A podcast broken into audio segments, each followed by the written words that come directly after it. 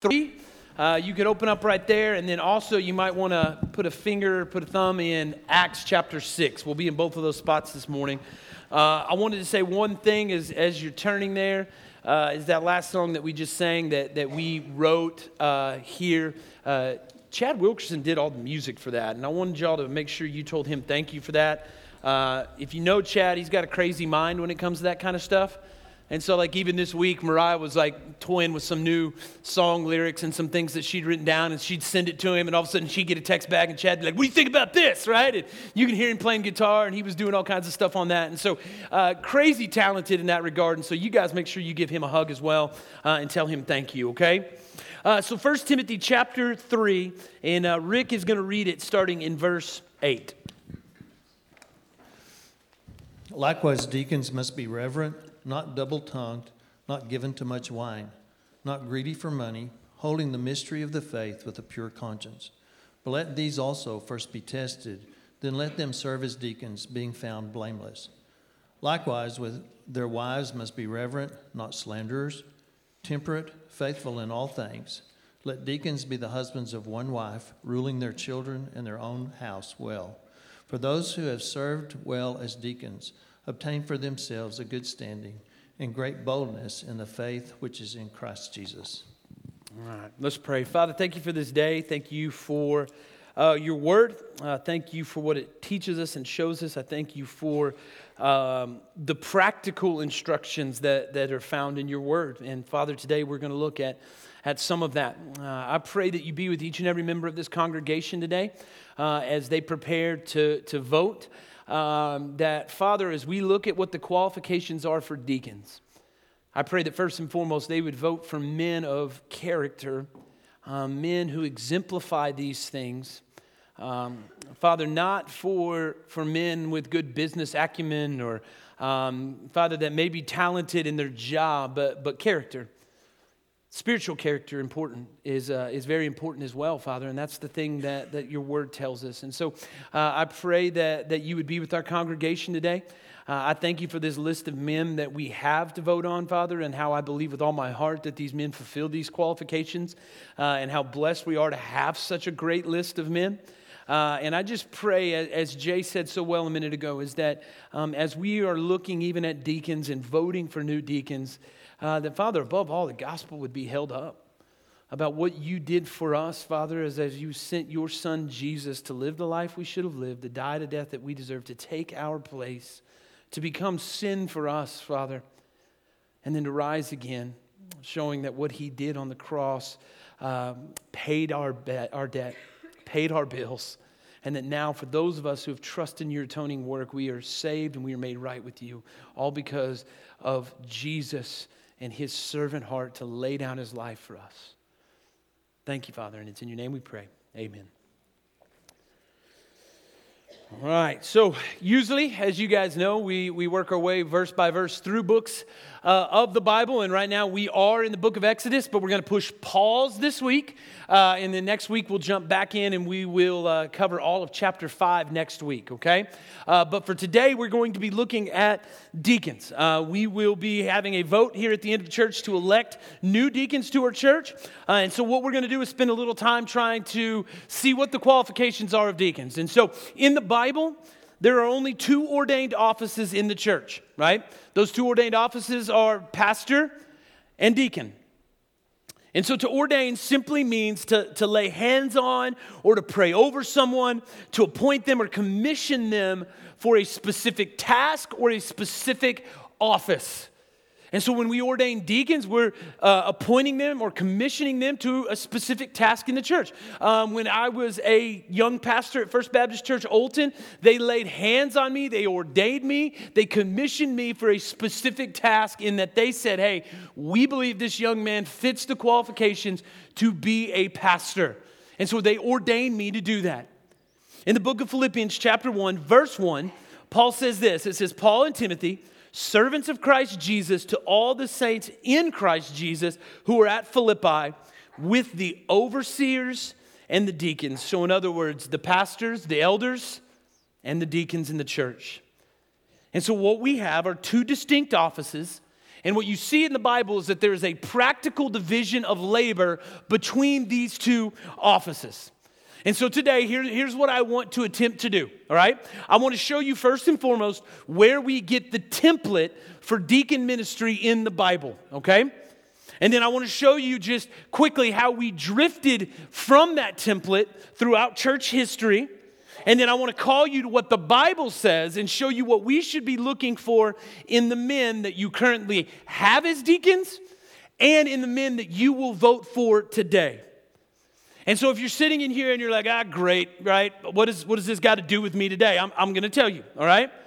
First off, you need to know how a church is structured right the, the, the reason um, that 1 timothy chapter 3 verse 1 through 13 is in there is because one the bible tells us that it's profitable for training it's profitable for teaching us what the church looks like as believers of jesus christ we should desire for a healthy church the whole book of 1 Timothy, 2 Timothy was written to show us what a healthy, functioning church looks like.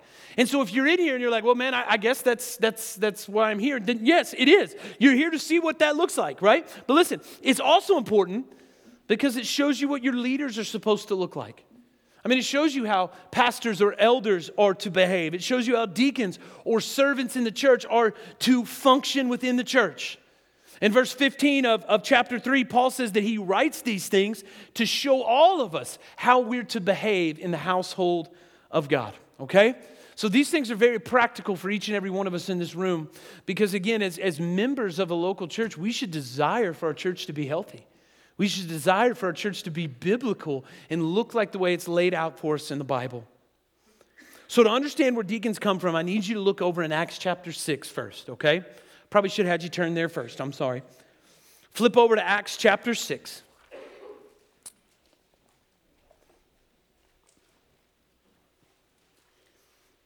And in Acts chapter 6, starting in verse 1, we read these words. It says, Now in these days, when the disciples were increasing in numbers, a complaint by the Hellenists arose against the Hebrews because their widows were being neglected in the daily distribution. Okay? So let me tell you what's going on here.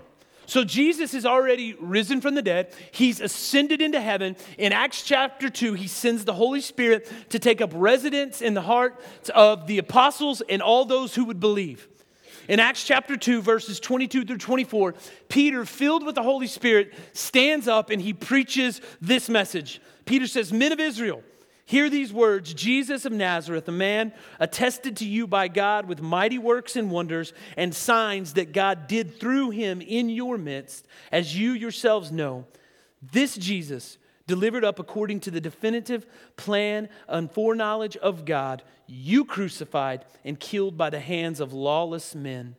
God raised him up, loosing the pangs of death, because it was not possible for him to be held by it.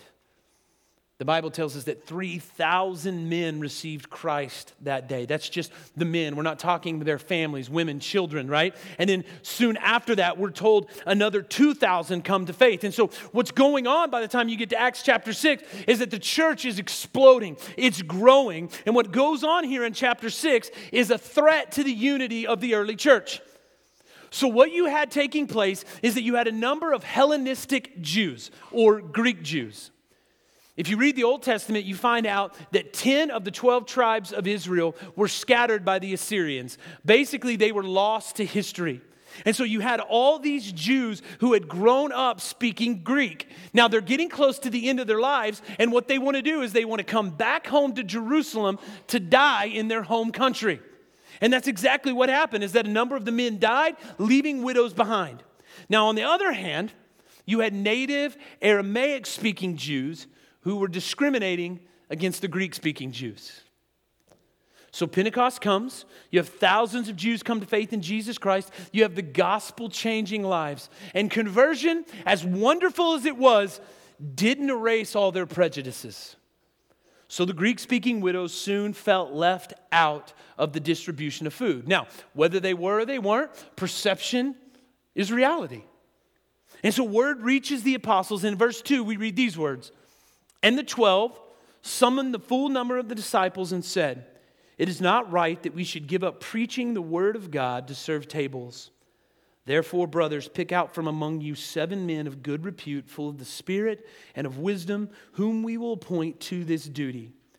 But we will devote ourselves to prayer and to the ministry of the word. And what they said pleased the whole gathering.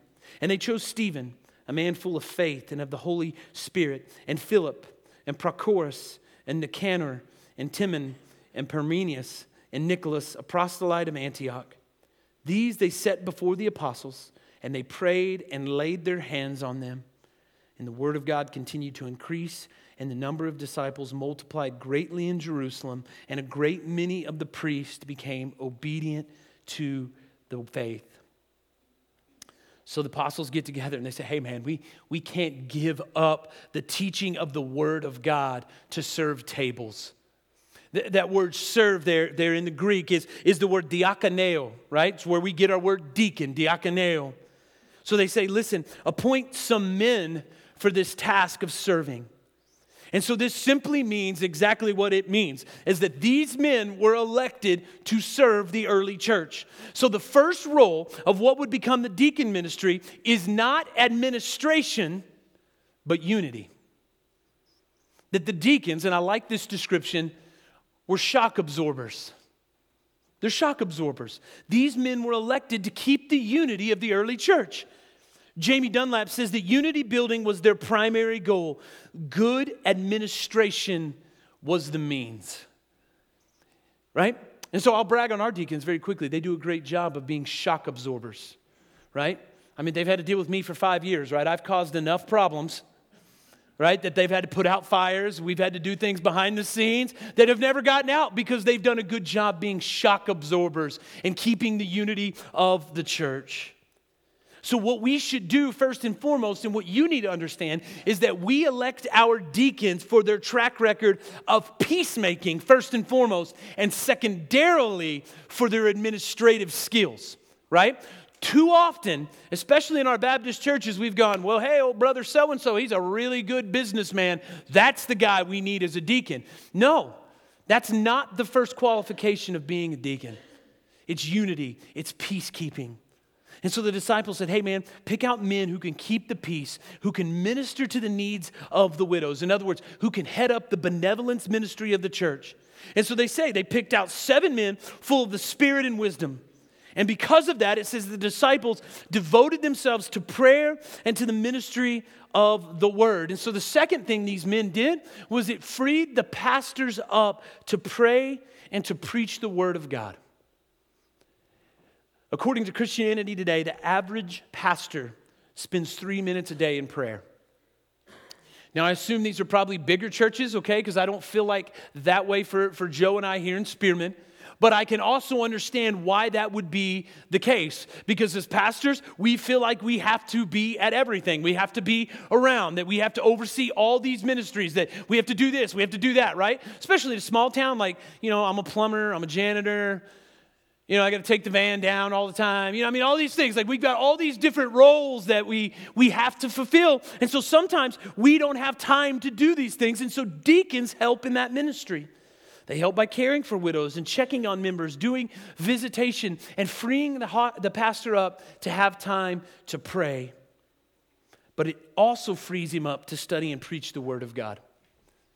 I've said this for five years, I'll keep saying it. That is my primary job. My first job is to study and to preach the Word of God. Dr. Donald Grey Barnhouse said that no man's going to be able to fill the pulpit adequately unless he spends thousands of hours year after year in the study of God's Word. And so the first deacons, or the template for deacon ministry here, was to keep the peace and then to free the pastor up to pray and study the Word of God. And if you look at the unity it created, it said right there in verse 5 that, that it pleased the whole assembly of what happened.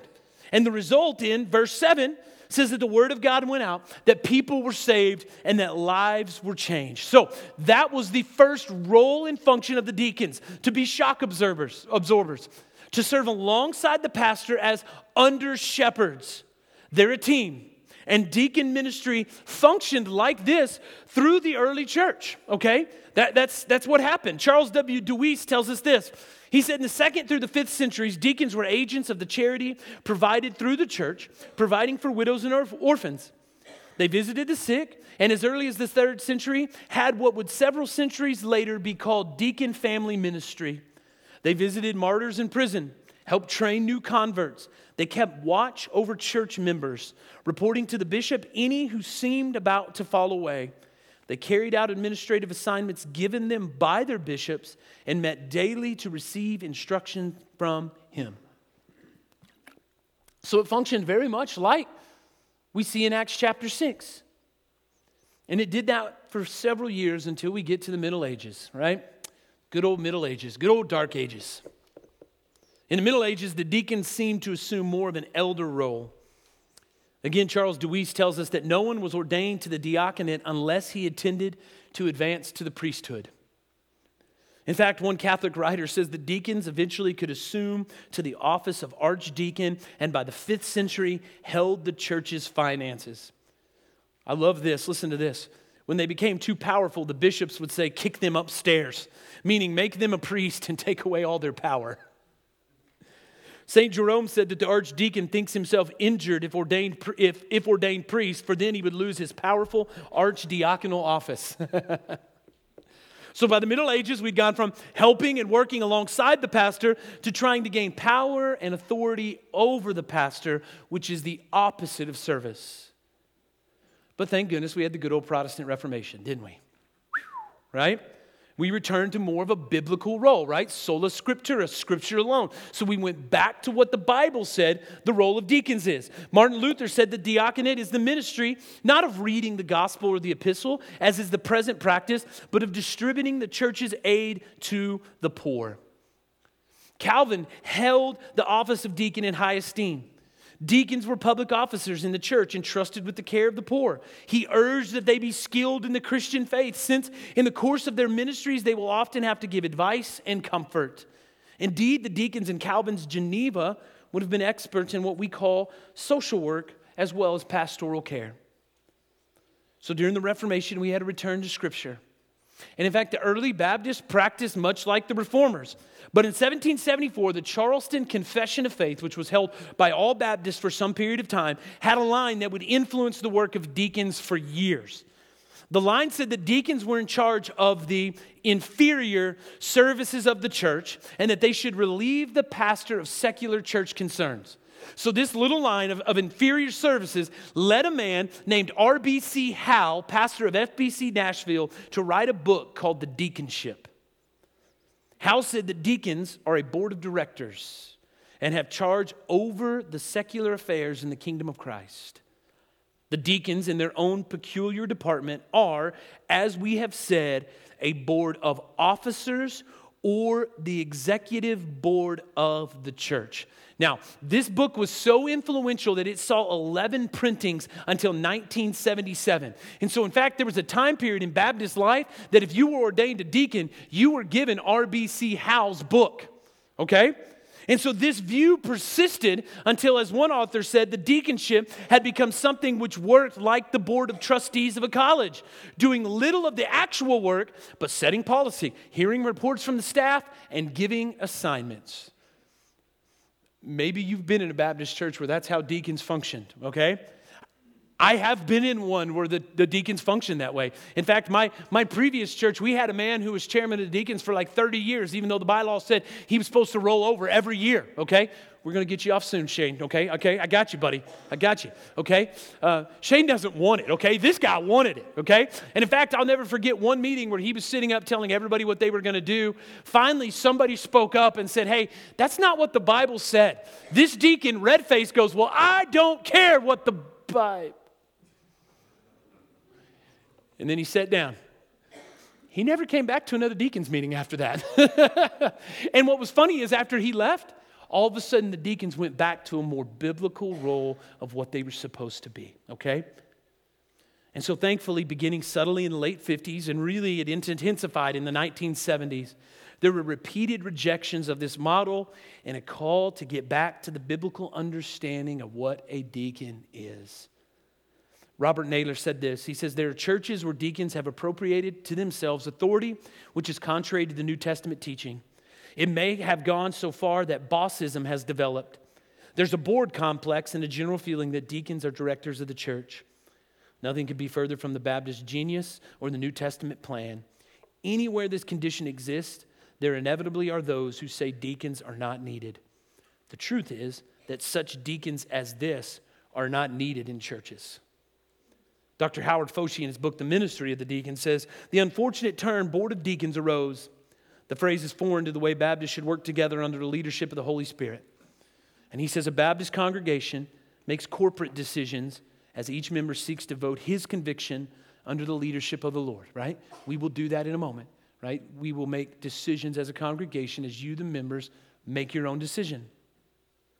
He goes on to describe the original seven men the first responsibility of these men was to assist the pastor in the spiritual ministry of shepherding and caring for the flock and to free the pastor for the ministry of prayer, preaching, and training. Actually, these seven men were selected to be under shepherds of the flock. And that's the biblical model. Now, let me just tell you this. The reason that this drift happens and the reason that we go away from biblical models of what the church is supposed to look like and deacons are supposed to look like is because of biblical illiteracy is because people stop reading their Bibles. And then they start getting in their head that, hey, what the best thing to do would be is to adopt business practices from the secular world and then bring those into the church instead of looking and seeing what God's word has to say and allowing that to bear weight on our lives, okay? And so today, that's what we're going to do. So turn back to 1 Timothy chapter 3, all right? And we're going to go through the biblical, biblical qualifications of what it means to be a deacon, all right? Now, as you're turning there, hear me on this. These qualifications focus on character, not administrative skills, right? They focus on character, not administrative skills. So we should look for character in these men long before we look for administrative prowess, okay? I'm gonna urge you to do that. Again, I've seen that happen too many times where we look for administrative skills over what the Bible says. So, if you will, look at 1 Timothy chapter 3. And, and let me just do this, okay? Let's just start in, in verse 1. Um, that way, I don't get left out of this. Let's read what it talks about for pastors or elders, and then we'll read what it talks about for deacons. So, chapter 3, verse 1 says, The saying is trustworthy. If anyone aspires to the office of overseer, he desires a noble task. Therefore, an overseer must be above reproach, the husband of one wife sober minded, self controlled, respectable, hospitable, able to teach, not a drunkard, not violent. I'm pretty violent. But gentle, not quarrelsome, not a lover of money. He must manage his household well with all dignity, keeping his children submissive. I'm working on it. For someone does not know how to manage his own household, how will he care for God's church? He must not, become a re- must not be a recent convert, or he may become puffed up with conceit and fall into the condemnation of the devil. Moreover, he must be well thought of by outsiders so that he may not fall into disgrace, into a snare of the devil. And in verse 8, it says, Deacons likewise must be dignified, not double tongued, not addicted to much wine, not greedy for dishonest gain. So in verse 8, respectability is the operative term here. So, so in the original language, and if you have an ESV, all of these character traits in verse 8 are defined by the word not. That, that is the, the first word there. So, first off, they must not be double tongued, right? So, what's that mean? It means that he's the kind of man who says one thing to one man and a different thing to another man, right? He's double tongued. He says different things. He's the kind of man who Will Rogers described as not afraid to sell the family parrot to the town gossip. That's pretty funny. He's respectable because he's credible, and he's credible because he's truthful. That's what that means. Not addicted to much wine, right? Doesn't need much explanation. Again, Baptist, breathe. The Bible never says you can't drink, ever. But it does have a lot to say about drunkenness. And so, right here, it's saying that he must not be addicted to much wine, he must not be a drunkard. So, what it means as servant leaders, listen, I'd go as far as to tell you, as believers in, in Jesus Christ, we must constantly be aware of the damage our actions can have on those around us. Right? Romans chapter 14, verse 13 says, Therefore, let us not pass judgment on one another any longer, but rather decide to never put a stumbling block or a hindrance in the way of a brother. So he's saying as deacons that you must be careful how you live because outsiders are watching you. Right? How many times have you guys been in churches before where you've heard, well, them deacons over at the Baptist church, right? Or, or whatever church it is, right? That's what it means. Not addicted to much wine. Second, not greedy for dishonest gain. So it's not wrong to earn money, to spend money, to invest money, or save money. None of those things are wrong. But the danger is being so attached to it that we're motivated to acquire it dishonestly. So, so trustworthy saying is this we're never more like Jesus than when we give. Jesus was generous in dying for us and giving up his life for us. And as deacons, as leaders, once again, listen, as believers in Jesus, we should be generous. That the Bible gives us clear warnings about the dangers of being greedy, and no deacon serves faithfully if he's greedy. Deacons serve more faithfully when they're generous, they're open handed to their church, to their community, to their friends, to their family. They're very generous people. That's what that means, all right? Verse 9. It says that they must hold the mystery of the faith with a clear conscience. So if you look at those qualifications of, of elder, they're very similar, except elders or pastors are required to be able to teach and preach the word. And so deacons are not required to be able to teach. But what Paul says is they must hold the mystery of the faith. Mystery is a, term commonly used by Paul to talk about something that at one time was hidden, but now has been revealed by those who have spiritual discernment. In Ephesians 6:19, Paul says, "And also for me, that words may be given to me in opening my mouth to boldly proclaim the mystery of the gospel." So the mystery in the Old Testament was how can God forgive sins? It was answered by Jesus' death as he suffered the wrath of God that we deserve, thus making forgiveness possible. So, what it's saying here is that those who are deacons and those who aspire to the office of being a deacon must understand this mystery of the gospel. They must hold on to it. They must be able to articulate that Christ Jesus died on the cross for their sins. In fact, he became sin for them and if they believe, or anyone believes, trusting in his atoning work alone, they will be saved. In a word, deacons and those who aspire to the office must understand the mystery of the cross and be able to articulate that. In fact, the men who are elected, when they go through an ordination council, the first question they will be asked is share the gospel. Tell us what the gospel is, because they need to be able to, to, to articulate that. But Paul says they have to do that with a good conscience. And so if you read the book of 1 Timothy, you see conscience is a huge theme in the book. So what it means is that it's not enough to just say you believe the message of the gospel intellectually, is that it must so have penetrated your heart that now you're living that message out in all that you do. That the word of God is dwelling in your hearts richly, as Paul would say in the book of Colossians. What he wants you to know is that what you say about the gospel and how you live the gospel go hand in hand. You can't separate those two things out. That's what he means by a clear conscience, okay? Verse 10. And let them also be tested first. Then let them serve as deacons if they prove themselves blameless. Now, testing's alluded to several times in 1 Timothy. In chapter 5, verse 22, it says, Do not be hasty in the laying on of hands. In verse 24 of chapter 5, he says that the sins of some people are conspicuous going before them to judgment. In other words, they're obvious. Everybody can see their sins a mile away, they know who they are. But then he says, But the sins of others appear later. So, what Paul means right here in verse 10 is he's referring to the deacon's reputation. That, that pressures are inevitably going to come as deacons exercise their ministries. And what will happen is that their inner life will become evident. All right? Remember my story I just told. I don't care what the Bible says. That became evident in that man's life as he exercised his ministry. All of us in this room are like saturated sponges. If we apply enough pressure to a sponge, immediately we see what fills that sponge. The pressures of the deacon's ministry will reveal what they're made of.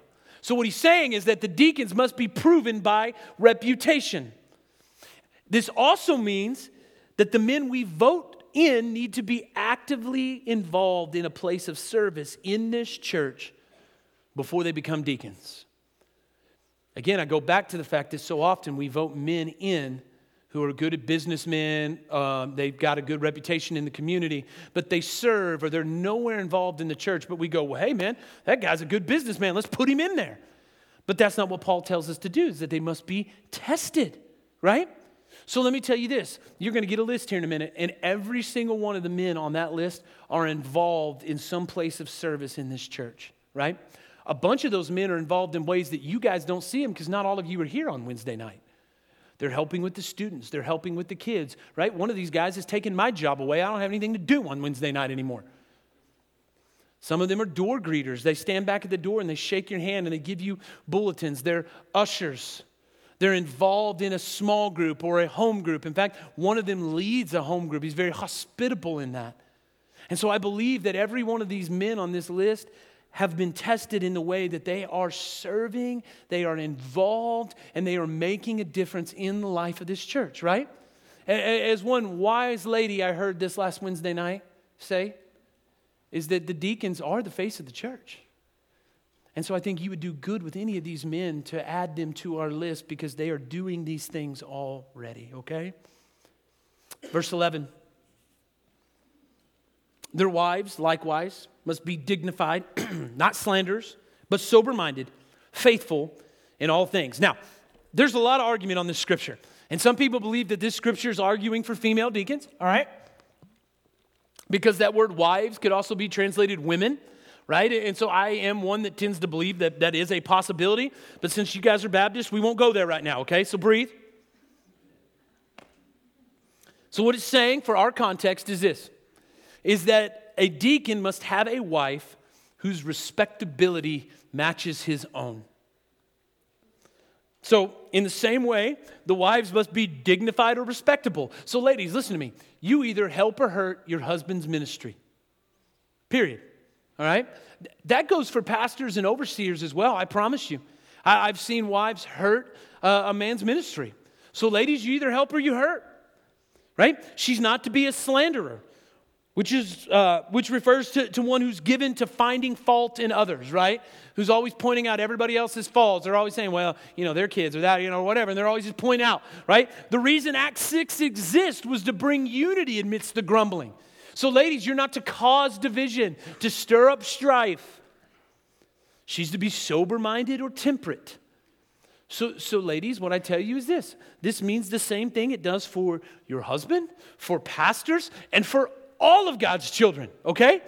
Can you handle alcohol responsibly? Or do you abuse it? Can you be on social media and use it responsibly? And I am talking to adults because most of y'all can't use it responsibly. I mean, some of y'all sharing recipes every five seconds. Okay, Mary, you're never going to make any of those things, but keep sharing them, all right? Go ahead.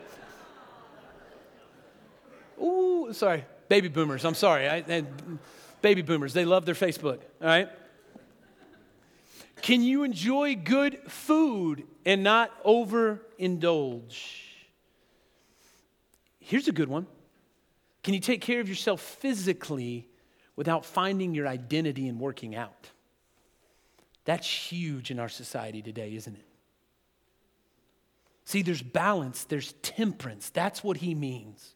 So they're faithful in all things. That just means you're reliable. That if you say you'll be there, you're there. People can count on you, ladies. That's what it means. See, this is the kind of woman who is priceless, as Proverbs 31 says. And together with her husband, they form a strong servant team for the Lord and the church that is valuable beyond measure. Once again, I, I, think you look at the list that you'll see here in a moment. I think every one of the men on that list, ladies, you feel that qualification well. You're serving. You're a great asset to these men, and we thank you for that. All right, verse 12. Let's get into some controversy.